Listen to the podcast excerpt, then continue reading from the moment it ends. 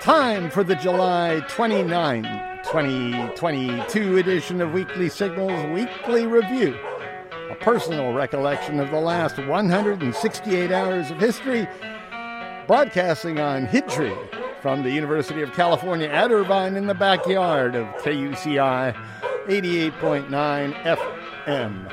I'm Nathan Callahan. And I'm and I'm Mike Caspar. And that's Mahler clearing his throat. As always, the satisfied owner of a Mike Lindell Chews toy. Mahler, the fake news dog. There he is. That's the one that's made out of that Egyptian cotton, isn't it? That uh, chew toy. Yeah, yeah. He's- he he's- loves that. Yeah, it's Egyptian. Yeah, I cotton. have to buy him one every week because he just shreds it. oh yeah. yeah, me too. Today, you buy him one what, once a week? No, I Or I, you chew I on chew one? on them. Ah, yeah, over yeah. the I course of wondered. the- I yeah. thought there was more debris around here yeah, than well, usual. I- it's they're very flavorful. Today we'll be talking about the North American beaver, Ooh. heat wave zoe, tire extinguishers, necrobiotics, a repurposed Ferrari, and so on. This is an as- outstanding lineup. Of It this- looks, it Yeah. Mm-hmm. sounds like it. doesn't it? But first of all, remember that uh, story in the New Scientist a few weeks ago about the Corvid Palace? And they were going to shut it down. It was a renowned British Mm-hmm. center for research on intelligence in crows and their kin. Yes. And they were just going to shut it down. That's 'cause right. They needed a minimal amount of money for a institution like that. I think it was like half a million dollars. Yeah. Well, the New Scientist article prompted Jonathan Birch at the London School of Economics to write an open letter calling on the University of Cambridge to reconsider the closure of the lab and to give the lab long term support. The international significance of the lab is hard to overstate, and its closure would be a terrible loss to the sciences of the mind and brain, said Birch. Harumph. Yeah, the letter. What do you mean, harumph? Isn't that what the British do? They harumph, don't they? Well, Sometimes. yeah. Okay. I suppose so. The letter quickly attracted signatures from 358 leading academics, among them Steven Pinker and Noam Chomsky. As a result, the Corvid Palace was saved from closure by a campaign that raised 500,000 pounds from the public donations in a matter of weeks. Excellent. Yep, that's what I say too. I've been overwhelmed in the most positive way by the support from the University of Cambridge, fellow academics, and the general public from all walks of life, said Nicola Clayton, the Corvid Palace founder.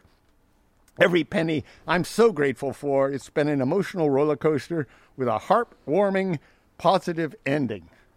I'll say. Great. The palace has been key to understanding the cognitive, the cognition of COVIDs, which includes crows, ravens, rooks, uh, jackdaws, jays, magpies, and nutcrackers. The lab's research has shown how these birds have abilities once thought to be the domain of only humans and great apes. So, like uh, understanding the minds of others Yeah. and mental time travel, which means you reflect on the past and plan for the future. So good. That's Hmm. Yeah, an um, but- upbeat story And, right uh, off the yeah, bat. Exactly. And by the way, I, I, you're welcome to the to the institute. Had it not been for this platform of I weekly, hate when people say that. It reminds me of Donald Trump for one thing. and it's so presumptive. It makes me want to gag. Like you're welcome. This is what I want to hear from somebody. Can't you be more gracious? Can't you? I know we brought it up. We didn't do anything. From the Los Angeles Times. Millions of highly skilled environmental engineers stand ready to make our continent more resilient to climate change. Do you know that? We have volunteers out there I, yeah, waiting to help with climate change. I'm here. I'm ready to go. Oh, good. Uh, Yeah. They restore wetlands that absorb carbon, store water, filter po- pollution, and clean and cool waters for salmon and trout. Do you do that? No, No. They are recognized around the world for helping to reduce wildfire risk. Do you do that? no, I recycle. Yeah. and they work for free. Huh? Huh? You don't do that. Who are they, you say? Go ahead. Who say are it. they? Yeah. Who are these people? the North American beaver? wow. Yeah.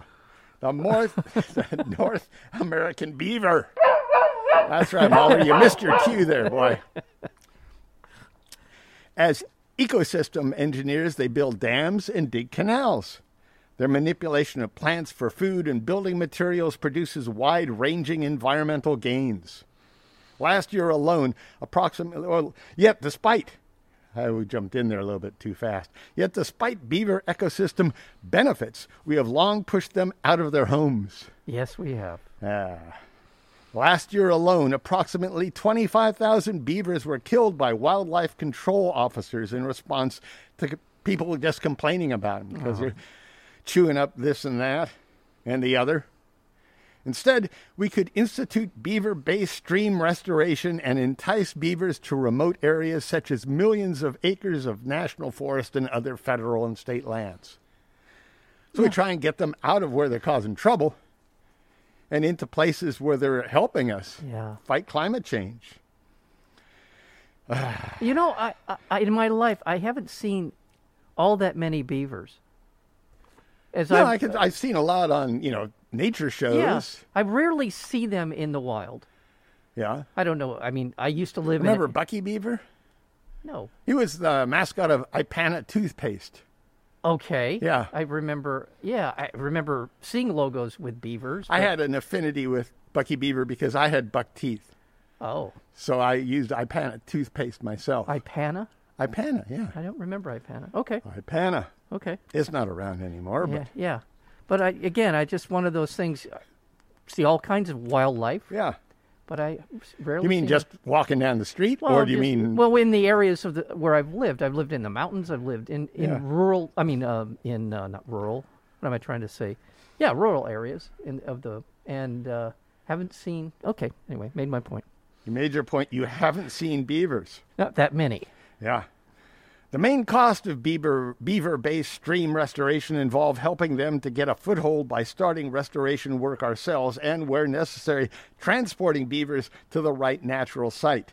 This approach typically costs thousands of dollars per mile, not the millions per mile we spend on infrastructure solutions. Yeah.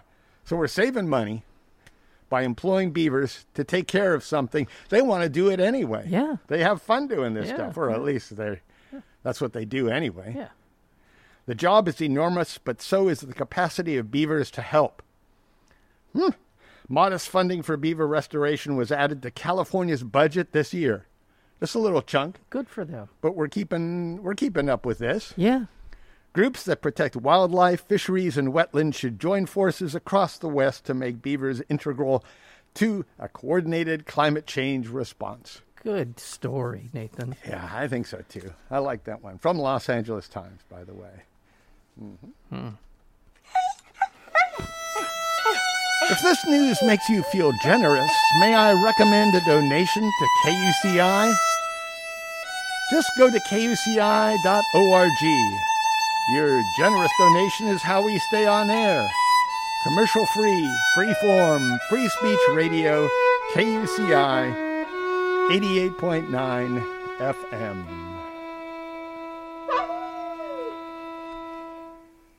I haven't asked you a question yet. I usually ask you questions. Mm-hmm. Yeah. Okay. Want a question? If you'd like to throw me a curveball, go ahead. Did you ever like ride a bike seriously, like spandex seriously? Um, No, not spandex serious. Yeah. I did actually. I did get the shoes. You got shoes, bike shoes? I did get bike shoes. I Yeah. but that was a specific bike that I bought. I had to have the Uh-huh. shoes for it. I wouldn't. That was your Buster Brown shoes for your tricycle, right? Yes, they were. Yeah. yes, they were. So I and I, will to be honest with you, and they did, you know, hook in and all that kind of nonsense. Oh, the hooks. Yeah, that you you you kind of slide them in, and they kind of. Oh, well, yeah, I, I'm familiar with that. I yeah. al- when I saw those on a bi- I didn't want them because I thought maybe I'd be stuck there. well, you Oh, yeah. Put your feet in. Yeah. And next thing you know, you can't get them out. Yeah, I didn't have them for very long. I didn't have the bike for very long because for that same reason, it was just a little too serious, a little too much. Uh-huh. Yeah. Plus the upkeep and the my God, they're expensive. Those kind of bikes are crazy expensive to fix or keep Uh-huh. Yeah. Hmm. up. So no, it's like buying a like a midlife crisis thing. You, you know, you buy a, s- uh, that a what it is? foreign sports car that you n- can't really afford, Yeah. but you look cool in it for a you know you think you do anyway. So no, That's what you did. I didn't You buy thought it you for no. looked I cool on a didn't bike? buy it for that reason. I was just trying to. th- It's that kind of think you thing. did. I may have, Uh, Go but- ahead, admit it. All right, I did. All right. But uh, but anyway, I got rid of it pretty quickly. I realized that I'm not that guy. Yeah. You're not a biker. I'm not a biker. I like to ride my bike, but I'm not a biker. From the Washington Post, over the past few weeks, the Tour de France has showcased some of the most alarming impacts of climate change, taking cyclists through farmland parched by drought, past melting glaciers. They're just out there in the Tour de France, seeing all this stuff, and in proximity to raging wildfires, all in the middle of a historic heat wave that saw temperatures approach 104 degrees Fahrenheit. That is At times, the temperatures were so high during this year's, year's tour that organizers sprayed water to keep the roads from melting. Officials agreed to ease rules that usually prevent riders from rehydrating in the first miles of the race. Mm-hmm. I didn't know they couldn't do that. Why would you want to do that? Maybe it caused problems because they were all bunched together. Maybe you so. know, but, but now they can because it's so damn hot. yeah. It's already possible to get the stage shortened or uh, to cancel, is what the uh, Samuel Bellineau, the director of performance for French cycling team Covitus, said. That's it's Because they were huge. they were stuck on this schedule in the middle of this heat, Yeah. and they, it was in place to just call things off. yeah. That's Yeah. crazy. So far, race organizers though have not been inclined to invoke those rules. Right. And they said it's the most important race in the world. For cycling, yeah. Yeah, but it might not last as it is very much longer. That does bring me something that I've been thinking a little bit about. I don't spend a lot of time dwelling on it, but there's a lot of sports that are dependent upon being outside to play. You can't play golf indoors. That some of these this is some serious money involved in, in, in some of these sports. Soccer is generally played outside. Um, they were they had the World Cup or did or they're going to have it in Qatar, right? And it's like it gets to 120 degrees there Yeah.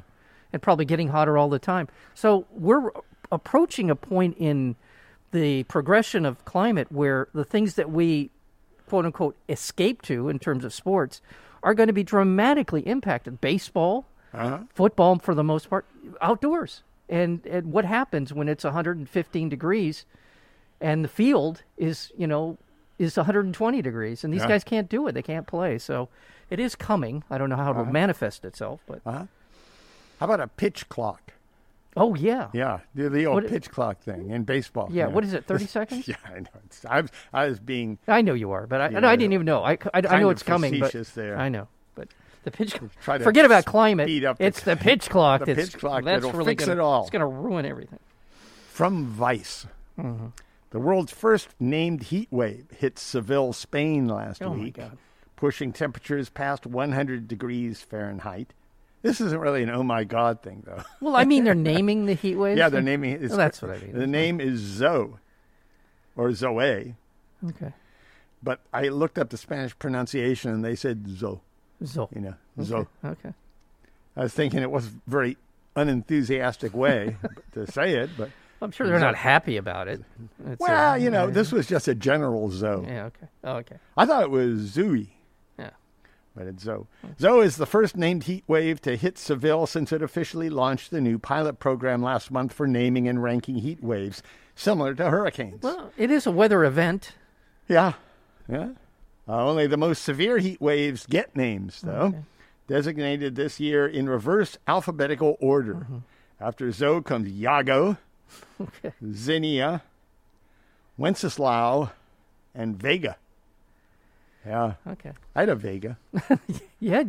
Well, I did. My dad had a Vega. Yeah. Yeah, and and I had to borrow borrow it one time because I was driving a little Porsche. wow. Okay. Well, it's, you know, it was one of the 914s. It was one of those Volkswagen Porsches, but it was a Yeah. Oh. lot of fun. I'll bet. So we swapped cars, Yeah. and I get a call from my dad early one morning, and he says, "I totaled your car." Your Porsche. Yeah, and you know, I got to hand it to myself. I said to him, "Wait a second, Dad. I'm supposed to be calling you saying that." anyway, they're they're starting alphabetically, backward, Yeah. and I wonder how they feel when they get to Andrea. You know, Yeah. you know, like 24 heat waves from now yeah. or whatever. Yeah. How's that going to feel? Yeah. Well, they start every season, every heat wave season. I'm sure Yeah. they start going back. If you're getting 25 in six months, Yeah, what if you did that? Wow. That's what I'm saying. Yeah. What if Well- what if how do you know what's going to happen? Well, increasingly they've. Been, I mean, forever they've been naming hurricanes after with name giving giving them names. They've run out of names in a season. Yeah. Yep. a couple of times that I know of recently where they've just run out of the A through Z and they had to start over. Yeah, they had to How start. do they do it? I don't know. They must put their supercomputers to work to come up with more names. Yeah. that's the only thing I can think of. From The Guardian, a group of Gen Z activists is targeting the tires of gas guzzling SUVs. SUVs, by the way, are the second largest cause of global rise in carbon dioxide emissions over the past decade. God, I didn't know they were that high. I didn't either. Yeah. The tire extinguishers. That's what these people call themselves. And I think you don't need to be Gen Z to do it. This is just a little hook they put in there. Go, Oh, Gen Z. Anybody can do it. Yeah, Yeah. The tire extinguishers, as they call themselves, distribute bags of lentils ahead of each raid. The lentils are jammed into the tire valve to release its air slowly overnight. you just unscrew the tire valve cap, yeah, stuff the lentil inside, then screw it put back. the cap back on. yeah, absolutely. A leaflet is slapped on to the windshield, and the tire extinguishers uh, melt back into the night. Nice. Yeah. The tire extinguisher movement started in the UK, spread to a clutch of other countries, and has now landed in the US. Since June, dozens of SUV and pickup truck owners in San Francisco, New York, and Chicago have discovered their vehicles with flat tires, along with a note on the windshield declaring, Your gas guzzler kills. The leaflet is available at tree, tireextinguishers.com slash leaflet. And by the way, tire is T Y R E, if you're curious about this. T Y R E extinguishers.com and then slash leaflet. You can get this leaflet. So if you're going out there doing this, you're not flat footed. You know, you got a little something to Yeah. tell them why their tires are flat. It states, the pamphlet does, the vast amounts of planet heating emissions generated by the vehicles are nails in the coffin of our climate. And it also adds, you'll be angry, but don't take it personally. It's not you, it's your car. Yeah. Yeah. By the way, my dad's street.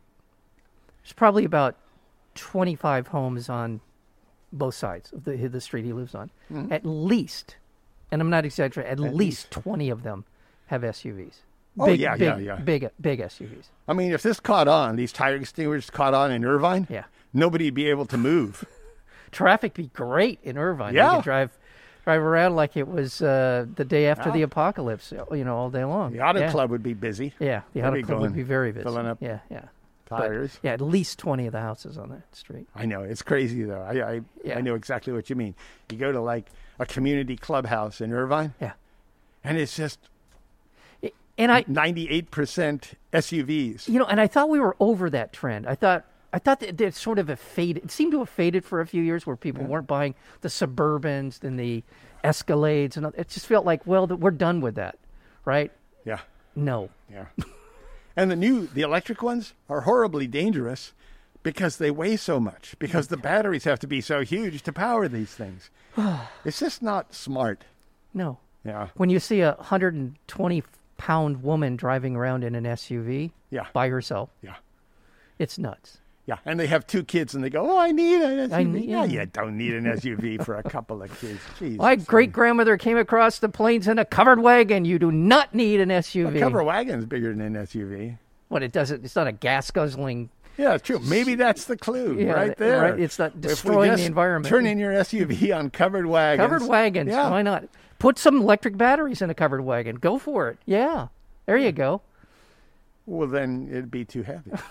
Maybe so. It's very complex. It is a very situation. complex issue. I'm I have to glad- think more about this. uh, Yeah. That's all there is to it. From Scientific American, in the U.S., people eat more protein than they need to.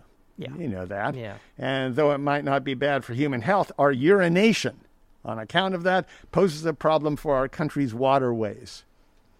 Researchers found that our nation's pee, urine, waste, whatever, uh, is laden with leftovers from protein digestion, nitrogen com- compounds that can feed toxic algal blooms and pollute the air and drinking water. Jesus.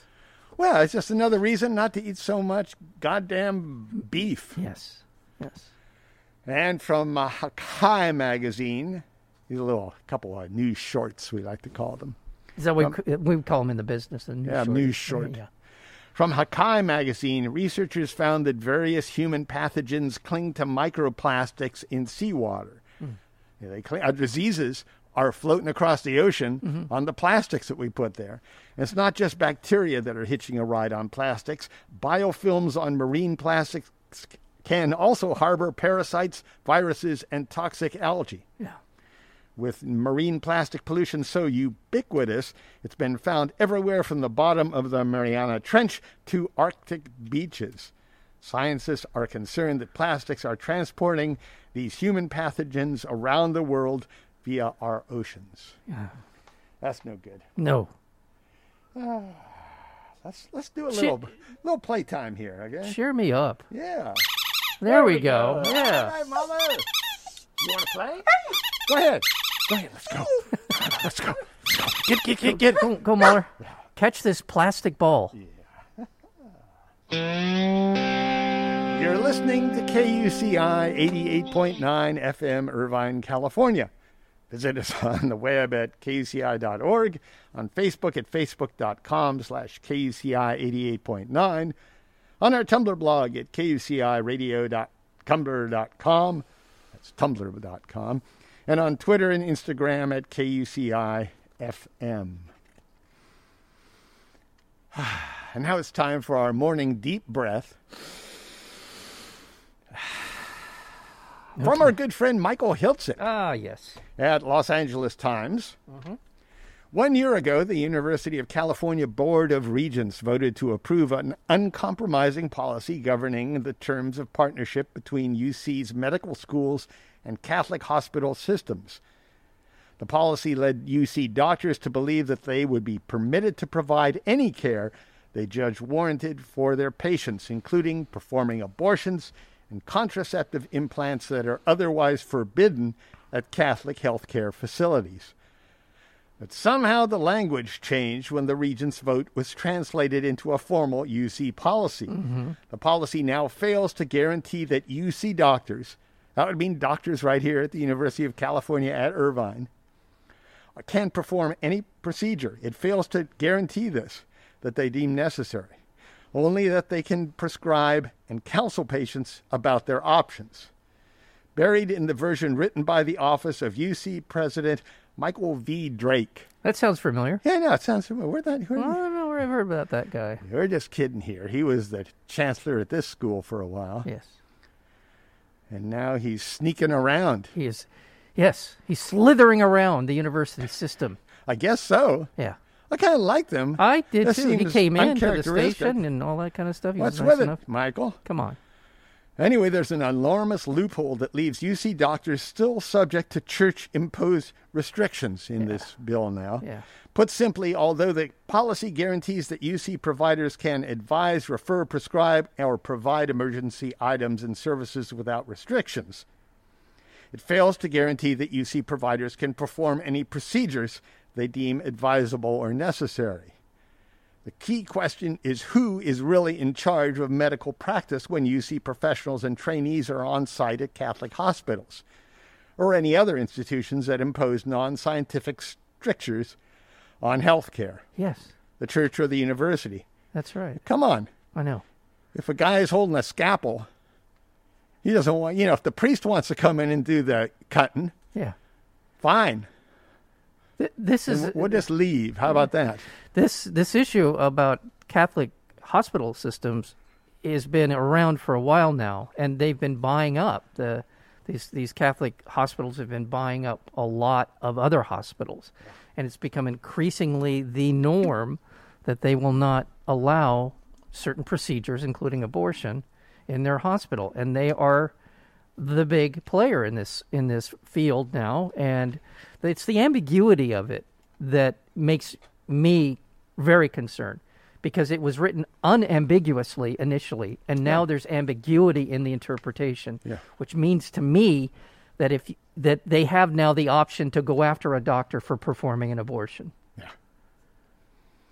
And I don't know if that means losing his license. I, whatever it is, it's having a chilling effect on doctors being able to do what they're trained to do, and that's not good. This is the same institution that believes in talking snakes, right? Right, right, yeah, it is the the same Catholic one. Church. Yeah. Yeah. Yes, it is. Yeah, and virgin birth. And It's virgin. always good to have a, somebody advising you on you know, what you're going to do with a pregnancy. It's always a good idea to talk to somebody who believes in virgin birth. Exactly. Yeah, because they know a lot. That is, that really is a great way to put it, and I will tell you that the Catholic Church, having been a part of the Catholic Church for a good part of my life, Uh-huh. is the most sexually obsessed major religion. Well, I mean, it's a hard s- thing to say. It's sexually obsessed Yeah. because of its denial of sexuality and all of the implications that come with that. What makes you say that? Well, I lived through a lot of the doctrine and came out on the other Were side your of it. teachers sexually obsessed? Uh, the the church itself, this the doctrinaire of the Catholic Church is obsessed with with women getting pregnant, with all aspects of sexuality. Frankly, the fact Really? that they, yeah, All right. I think because by virtue of the fact of their denial of sexuality, Hmm. I think it creates this kind of dynamic of obsession with it. But they do believe in the virgin bru- birth, but so do Zoroastrianism. So do a lot That's of no re- excuse. there's no. I Ex- wouldn't want a Zoro, Zoro, Zoroastronist in my. Uh, No, but I'm just saying. next the, to me the in my religion, deathbed the saying- religion evolved in a period of time when a lot of the doctrines of the Catholic Church were already being practiced around in, in that region of the world, uh, and it's kind of an interesting little sidelight. so sitting here at the University of California Yes, makes me kind of uh, sad yes, that they yeah. you know, bow down to the Catholic Church. I always thought we were he- coming here for knowledge, Right. not for uh, doctrine. Is this also an issue of the separation of church and state? Is this does this bleed over? that We're a, we're a public institution, University of California Irvine, at Irvine, right? Yeah, And now religion is creeping into the viability of professionals to do their job. yeah. From Science Magazine Alzheimer's drug trials are notoriously ineffective. Now we may know the- at least part of the reason why. A neuroscientist at Vanderbilt University has tipped off the scientific community the critical findings that have formed the foundation of Alzheimer's research for nearly two decades may have been fabricated. If this claim bears out, it will mean that for the last two decades, a hu- huge proportion of potential Alzheimer's drugs has been developed under a false premise, and millions or even billions of dollars in funding, not to mention years of science and thinking, may have been sent after the wrong target. The theory is centered on amyloids or proteins found in plaque that builds up in the brains of Alzheimer's patients. These were thought to damage the brain and in turn cause the memory loss and cognitive impairment associated with Alzheimer's. Now it looks like these results may have been fabricated. The images paper used to support this conclusion appear to have been doctored to exaggerate the protein's part in the development of Alzheimer's. Wow. The immediate obvious damage is wasted NIH funding and wasted thinking in the field because people are using these results as a starting point for their own experiments. Stanford University neuroscientist Thomas Suthoff, a Nobel laureate and expert on Alzheimer's, said amyloid proteins may well play some role in Alzheimer's, but judging by the new findings, it appears that that role may be far less significant than has been believed. That means that for 16 years, most new Alzheimer's drugs in development and at least half of Alzheimer's funding have been based on findings that may now be seriously debunked. That's a really tragic story. Yeah. And again, it's they're saying that amyloids are part of it, Yeah. but they may just be uh, an after effect of the Alzheimer's, not the cause of it. All right. Do they offer any suggestions in the article? What of- what could cause Alzheimer's? Yeah. Oh no, uh-uh. Yeah. We're just Yeah. just a, A recent sounds like the amyloids are not responsible. yeah a recent theory that I heard was uh, it was it might be in part because of a particular kind of virus. Yeah. But Well, Oh, who again, knows? Yeah, again, I'm who glad knows? Yeah. someone's looking somewhere else. Yeah. That's a good Yeah. good thing. Yeah. Let's change the mood here. What do Okay. you think? Yeah, let's do that. Yeah. Yeah. Come on. Yeah, Mahler. Let's snap us out of it. Mm-hmm. Do you ever talk to babies? You mean baby talk to babies? I Well, I miss. I don't know how you talk to babies. I'm asking no, if you. I don't generally talk baby talk. I, I'll talk to, I'll say something to a little toddler just to say, Yeah, how you doing? "How you doing, sport?" Yeah, that's what you say? Yeah, something You like don't that. go, "Hey, yeah, yeah, little yeah. baby, no, no, I don't. Not a baby Look talker. at the baby. Hello. You don't do that. no, I do that to a, a dog or a cat maybe, but Really? yeah, Mauler. I'm like, "Hey, buddy, how you Yeah, doing? yeah. come on. He what are you doesn't- doing?" He doesn't like it. I, okay, all right. He doesn't like baby talk.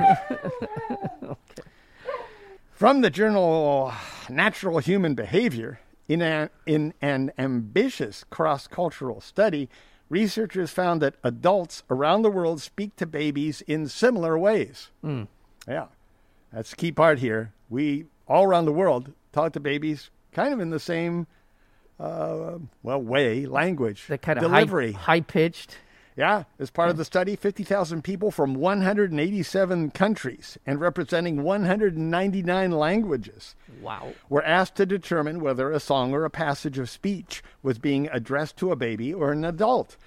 The researchers determined that this sing songy baby talk, more technically known as parentese, Parentese. yeah, if you're talking to a baby like that, hello, hello, hello. That's parentese. Seems to be nearly universal to humans around the world. The new study's acoustic analysis also found these worldwide characteristics of baby and adult communication brought on new questions and realizations. For instance, People tend to try out many different vowel sounds and combinations when talking to babies. Mm-hmm. Babies. This is very similar to the way adults sing to each other around the world. So, uh, baby talk also closely matches the melody of song. The songification of speech, if you like, a researcher Mm, That said. makes sense. Yeah.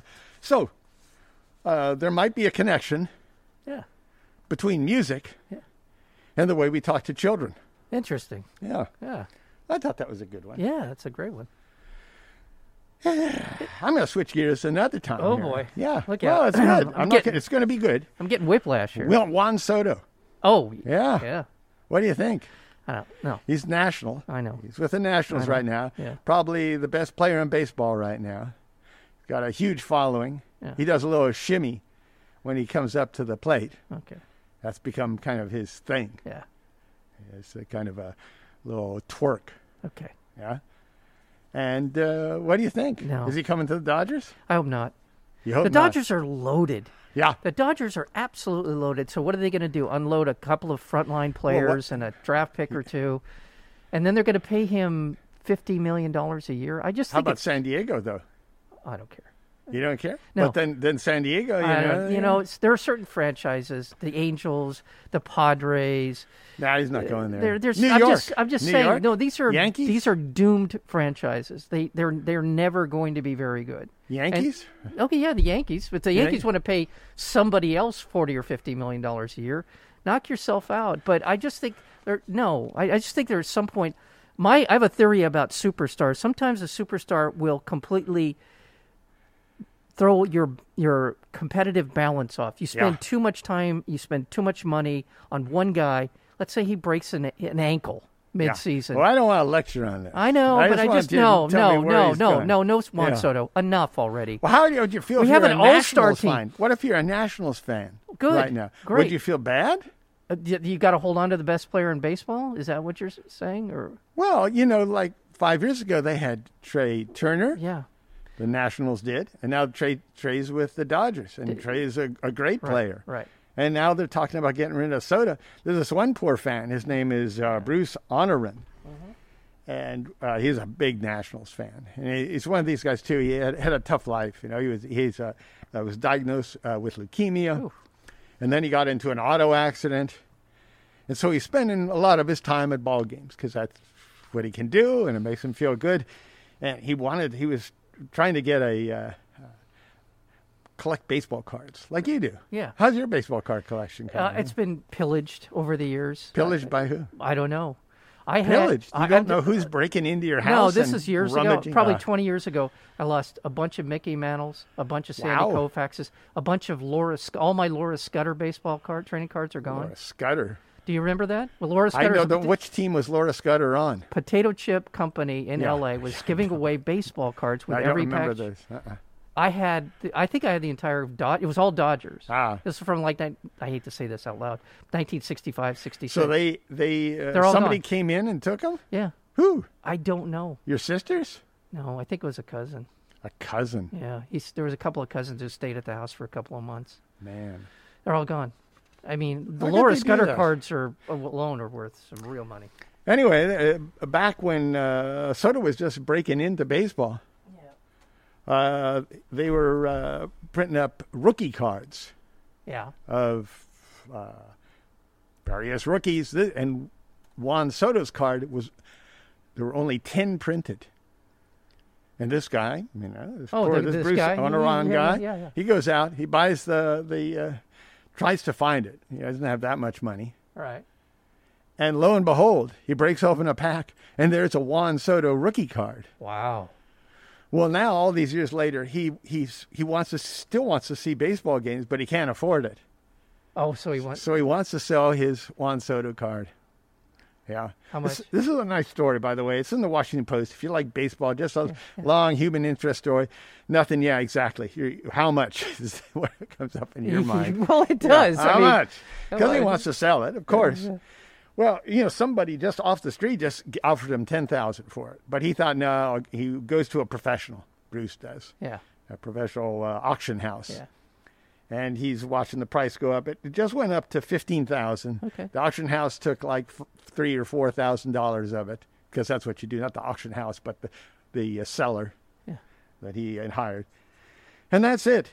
That's the whole story, really. Well, Oh, that's it's just cool. that right now, though, Yeah. you know, here's a guy, Yeah. a fan, Yeah. just to see baseball games of a, of a team that he's feeling really sad about now, too. Yeah. Yeah. The big story, of course, in baseball and in a lot of places is where's the guy go? Where's the star going? Yeah. When, in fact, the sad part of it is there's a whole city Yeah. I get it. who's, yeah. And the rich get richer. There's certain franchises that have more money than God, and, and they do this. And they Yeah. they pillage, to use that word again, all of the franchises that aren't doing well, like the Marlins and Yeah. and uh, the, the Orioles and the, the Kansas Cities of the world. They they just take their better players, Yeah. and that's the way the world works. From Lucid News. Lucid. Lucid. A rabbi, a vicar, and two priests walk into a bar. yeah.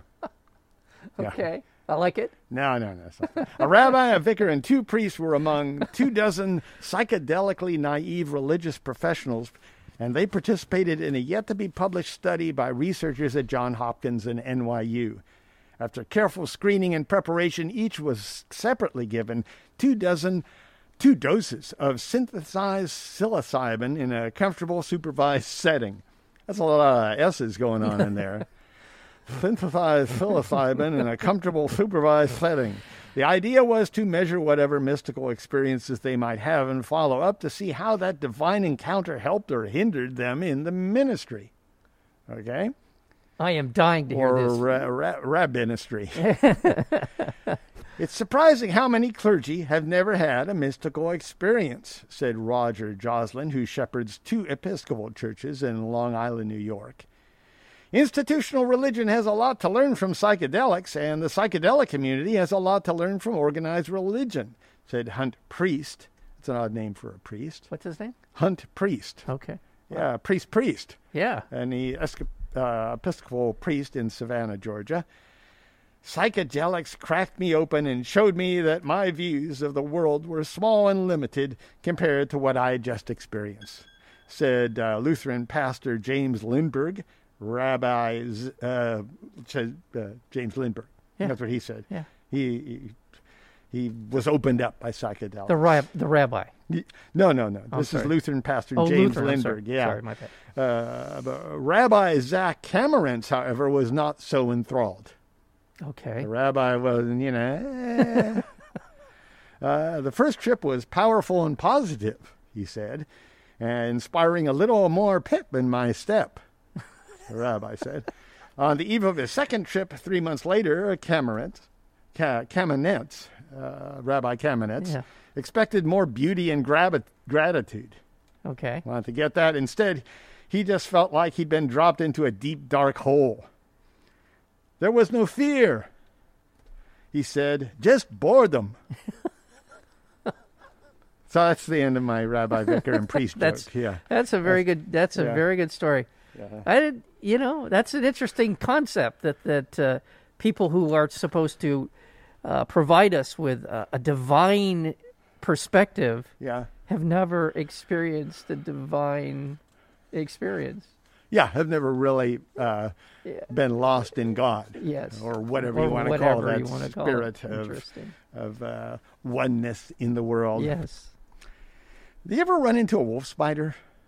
I wouldn't know if I have or haven't. You know, Are what, they- if you know what a wolf spider is? I assume it's something pretty gnarly looking. And Yeah. No, I'm not. They're a, they're robust and agile hunters Okay. uh, with excellent eyesight. They're about a half inch to two inches wide, Ooh. so they can be you know a good size. Ooh. Yeah, and they live mostly in solitude, hunt alone, and do not spin webs. And I've I've had them around here. Really? Yeah, Okay. yeah. I en- encountered one at one point in time. I bet it's a frightening experience. Yeah. Speaking of a divine experience. Yeah, yeah. It had its front legs up in the air at me. I couldn't Ooh. believe it. Wasn't it? It looked like a tarantula to me. I didn't know what was going on. From the robot report. We're, Okay. we're coming up on spider season, Yeah, September. It gets there's a lot of moisture in the air, Uh-huh. and they start building webs. I like spiders. I do too. generally. I don't I- want I- them crawling on my face and Well, that's the- Mm, stinging me or something. in the but- backyard of the patio, they string their web across the two pillars. and then you run into I it. just walked. ri- I walked right up, eyeball to eyeball with them before I s- noticed that there was a web Yeah. there. I mean, literally. Or you walk right through their web. Yeah, I've and done then that. your your arms are I don't flaying fling, I'm just everywhere. You're thinking slapping my it- face yeah, because I- you know, it's whatever. crawling up your nose. Yeah, so but I've come eyeball to eyeball with them Yeah, a couple of wow. times. Yeah. Yeah, Uh, from the robot report, Yes. engineers at Rice University are turning dead wolf spiders into mechanical grippers that can reliably lift more than 130% of their own body weight. The researchers said this is the first step toward an area of research they call necrobiotics. Nice. Unlike people and other mammals that move their limbs by synchronizing opposing muscles, spiders use hydraulics. A chamber near their heads contracts to send blood to limbs, forcing them to extend. Wow. Yeah, it's just, you know, get, you got that thing there. Yeah. When the pressure is relieved, the legs contract. That's why they ball up when they die. The pressure goes away. Internal val- valves in the spider's hydraulic chamber or prosoma allow them to control each leg individually. Wow. To control the legs of a dead spider, the researchers tap into the prosoma chamber with a needle.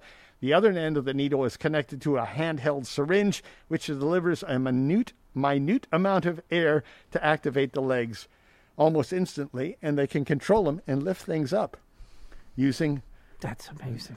zombie spiders. Wow. Zombie spiders, Mahler. Yeah. Wow. That is a zombie spider howl. That is. From The Guardian.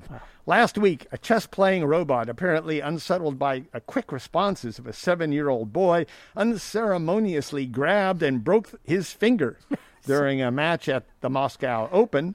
Sergei Smagin, vice president of the Russian Chess Federation, said the robot appeared to pounce after it took one of the boy's pieces. Rather than waiting for the machine to complete the mood, move, the boy opted for a quick counter, he said. There are certain safety rules, and the child apparently violated them. this is what he gets the child gets after a robot pinches his finger. When the kid made his move, he did not realize he had to wait first, Smagin said. Yeah. Yeah, boy. From Dizine. The Saudi Arabian government unveiled artist concept drawings of a 500 meter tall car free linear city co- named The Line. which will be built near the Red Sea as part of Neom, a smart city to be built north of the Red Sea. Okay. It's in Saudi Arabia, set to stretch 105 miles across Saudi Arabia. Got the proportions here. This will be one building, 105 miles long. The line, which will have m- a mirrored facade, well, that's original, huh? will be 500 meters tall, but only 200 meters wide. Okay. Uh, 200 meters wide, 500, uh, uh, Meters. well, let's see, 105 miles long. Right. It's just like a big line. yeah. The line was designed as an alternative to tra- traditional cities that typically radiate out from a central point. A transport system running the length of the megastructure would be designed to connect both ends of the city within 20 minutes. I think that's crap, but you know who knows Yeah. and how that would work and how it would feel to people. Eh, we'll see. The structure will be entirely powered by renewable energy and house 9 million people. But this is just one building, Nine million. 105 miles long. Nine million. Nine million, yeah. And it's just it's it's a wall is what it is. Yeah. I mean, exterior wise, it's you know I guess you feel like you're in a very long building with 200 meters between either side of it.